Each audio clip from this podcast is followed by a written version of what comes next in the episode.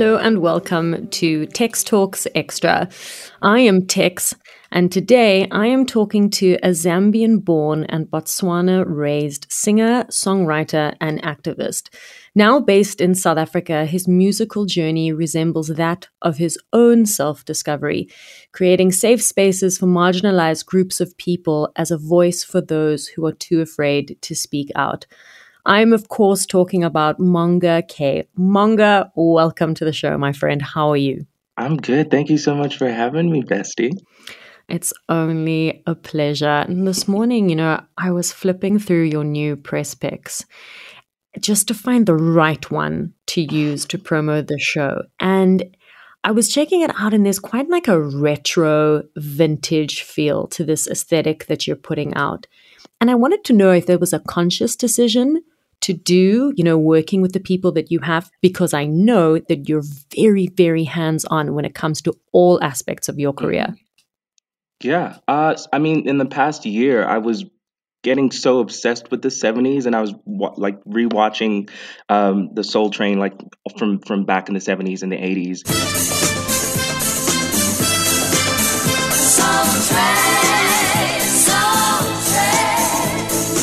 And um, also just found like discovered my or rediscovered my love for Prince again and realized how much his experiences in music and artistry mirrored mine at the time. So it just felt mm-hmm. right to tap into that world and that aesthetic for this new project.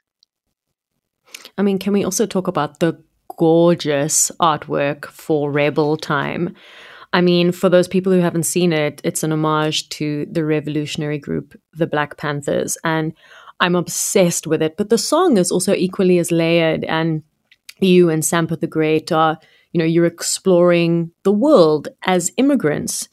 And I wanted to know what mm. conclusion you've come to now, being an immigrant, especially living in a country that has a simmering xenophobic mm-hmm. undercurrent to it. Mm. You know, I think I'm one of the very few that have had like a really positive experience. Um, I mean, moving here, I've found my love for music again, and I've found myself here and found a community of people that understand me and you know love me and are there for me. And it's no shade to you know the other countries I've I've lived in before. They all you know offered me beautiful experiences. But living in South Africa for me has just been one of the greatest blessings. Um, but I mean, evidently, with the conversation Sampa and I have had with you know her time in Australia and in the States, um, the experiences have been different, obviously from a Western perspective, and it's it's quite fascinating to hear that. And um, I am definitely on board to experiencing like the rest of the world when when it's time to do that. But you know, for now, I'm really really happy to be here. I mean, South Africa is a beautiful place. yeah. But I also had no idea you've been hiding from me that Sampa the Great was your cousin.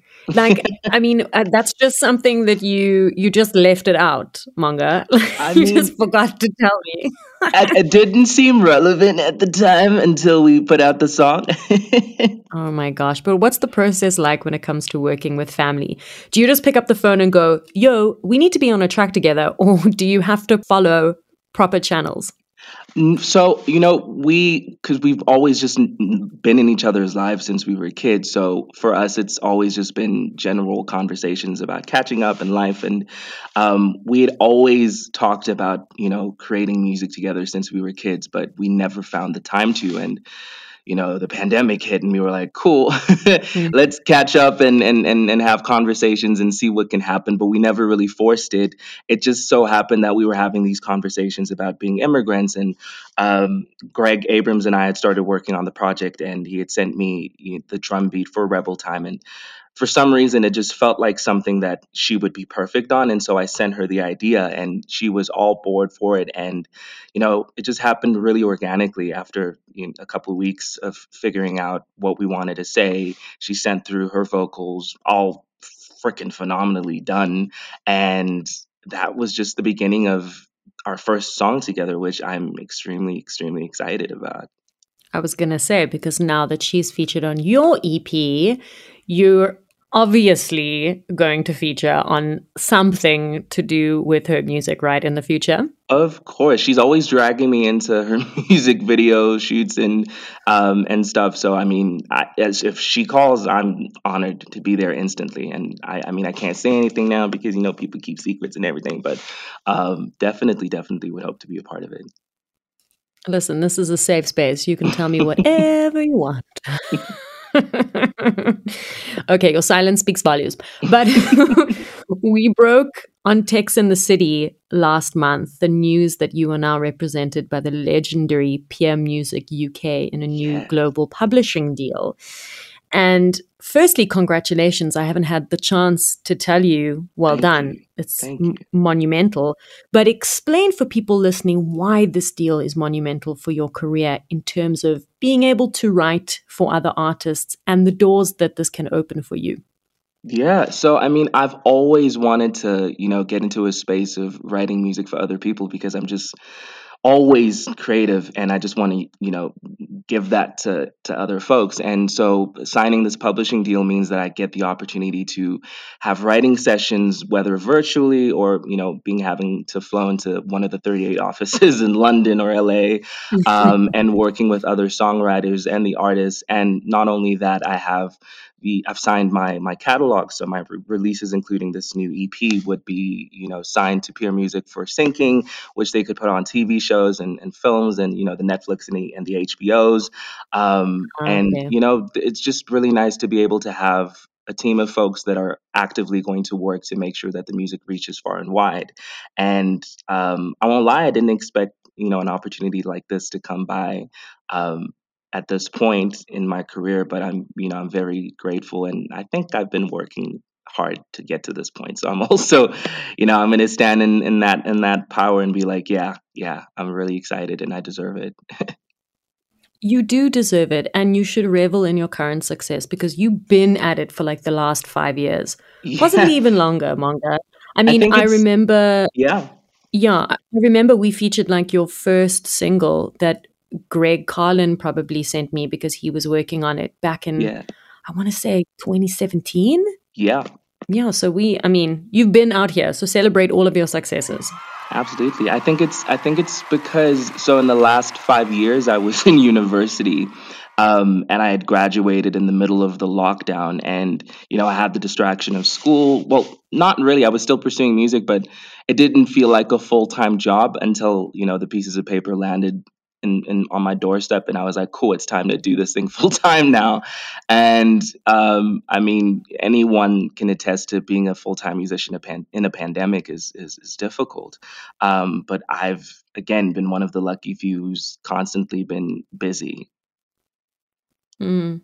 But you must be incredibly excited to release your upcoming EP, Candid. I mean, this is the one we've all been waiting for. It's an amalgamation of all the work that you've put out and the artist mm. that you know I've watched you become and detailing your experiences being young and black in this current social political mm. scene and you know you're you're dealing with lyrical subject matter that matters now more so than ever before mm. What was it like to draw from what was happening around you while you were making this EP? Because some heavy shit went down during lockdown. Oh, absolutely. And I think um, I'm I'm I'm not as an emotional person as I was as a kid, but I, I realize I'm very empathetic, and you know, a lot of for me personally, a lot of the social media consumption in the in the beginning stages of the lockdown were overwhelming. It was just like information overload with, you know, the Black Lives Matter stuff that was happening on Twitter, or you know, the gender based violence cases that were happening right here at home. Um, I just you know empathized so deeply, and it broke my heart, and I, I I didn't really know how to deal with it at the time. So I had I always had the project name um, Candid, and I always knew that I wanted to tap into something really, really explicitly honest and and and, and vulnerable and powerful. But I just didn't know what direction I was going to go into. But I and I also knew that I wanted Greg Abrams to be the sole producer of the record. Um, so once we got into studio, which was actually a year ago today, um, we started working on it. And you know, after three days, we just had all the songs kind of formed and with Black Free and Beautiful, for example, I'd written that out of anger. Um, I'd watched an episode of, of Lovecraft Country the, the night before, and it was on the Tulsa Massacre, which was um, a, a, basic genocide that happened in the 1920s in America, mm-hmm. where a black influential town was, you know, burnt to the ground, and so many people had died. And Lovecraft had shown this so viscerally um, that you know, for any person dealing with black trauma film, it can trigger you. And I was so triggered. And the next morning, I just had these ideas and these words and these melodies. And uh, I, it just felt really safe to explore that in Greg's studio. And it just felt really right as well because I, you know, I'd always thought of myself as a, I guess, socially conscious, social justice warrior in my personal life, but I'd never found a way to authentically put that into my music because you know you don't want to just do it for the bandwagoning. You want to do it because you know people need to hear it and people need to resonate with it. And it just felt fitting to do that for this specific project to speak about you know a lot of important shit that um, I was going through and that I'm going through and that my friends are going through um, across the diaspora. And um, I'm just really, I think it's the best music that I've made at this point in my career. And um, lyrically, vocally, production wise, it just feels super cinematic. It feels like something you would have as a soundtrack, whether for your life or for a movie you're watching. You mentioned Greg Abrams, who is an incredible musician and producer. What made you so sure that you wanted to work with him? Because you said that he was the only producer that you wanted to work with on the project. What made you so sure of that? I think it's because Greg and I had built a foundation of friendship first. We had never, you know, spoken about working together. We we just like played a few shows together, and we were like, cool. We like each other as friends, and then we had uh, this was before lockdown had happened, January 2020. Um, we had our first session together, and that was when we came up with "Who's It Going to Be" featuring PH Fat, and mm-hmm. it just was so effortless. It was also the first time that I had opened up my writing with another person because I'd always you know done the writing myself um, just because you know i'd been in sessions before with very condescending folks that just weren't very collaborative. But with Greg, he was, you know, he's got so much to share, so much knowledge to offer. And, you know, just having someone that I could co write with back and forth and, you know, have them push me to singing different melodies or doing different takes. In, in, in a way that was more supportive than condescending. I really loved that mm-hmm. about Greg. It just his studio space is just a really safe environment to be myself and I think it took it took a while for me to find a safe space like that, and so he just seemed like the perfect choice to dive into these important topics for the for the project. And what was it like working with Mike Zeetzman from PH Fat? Because I've always had the opinion that he's like a mad scientist when it comes to music. And he's got this boundless energy performance wise. But then when you talk to him, there's so much going on in his mind. He's like multi-layered. So I'm I'm I'm sure that working with him must have been an absolute trip. Absolutely. I mean, so I came in as a fan. So I'd been to 11 PH Fat shows prior to even, you know, speaking to Mike. And I think up and I'm still gobsmacked at the fact that like we speak on WhatsApp or like constantly DM each other jokes and stuff. It's still very weird and surreal to me. But I, what's fascinating is that we're actually kind of the same person in the sense where like we're very um, you know chaotic when we're on stage and very you know into it and our performances are out there. But then off stage we're so in our thoughts and constantly speaking about important things. And uh, Mike, with our relationship, he definitely loves to psychoanalyze me, which I mean, I guess comes from his psychology degree, which I don't know if a lot of people know that he that he has. But um, it's it, the, the studio session. I mean, we so I just honestly didn't want to write a second verse for the song. I was just lazy and I just wanted to have my food. And Mike had come in to I think drop off some stuff because Greg and him were working in the same studio space at the time, and we were just like, hey man, don't you want to jump on a verse and do something? And he was more than willing to, and it was perfect. And um, it just it felt like that needed to happen. Felt like I needed to be lazy in that moment for a PH Fat collaboration to ensue. When I interviewed Mike on Tex Talks, there was this whole bit that we cut out, but he basically psychoanalyzed my dreams that I was having. And he told me exactly what I was feeling that made me dream about that. So I totally understand where you're coming from. You just be doing that to everybody, huh? Oh no, Mike. But listen, we've reached the part of this podcast that I like to call this or that. Welcome to This or That with Tex. Where I give you two things to choose from and you pick which one you prefer. Mm-hmm. And you don't have to say why you picked that thing unless you want to. Okay. okay. Okay, so are you ready? Let's do it. Okay. Elephants or rhinos? Hmm. Rhinos.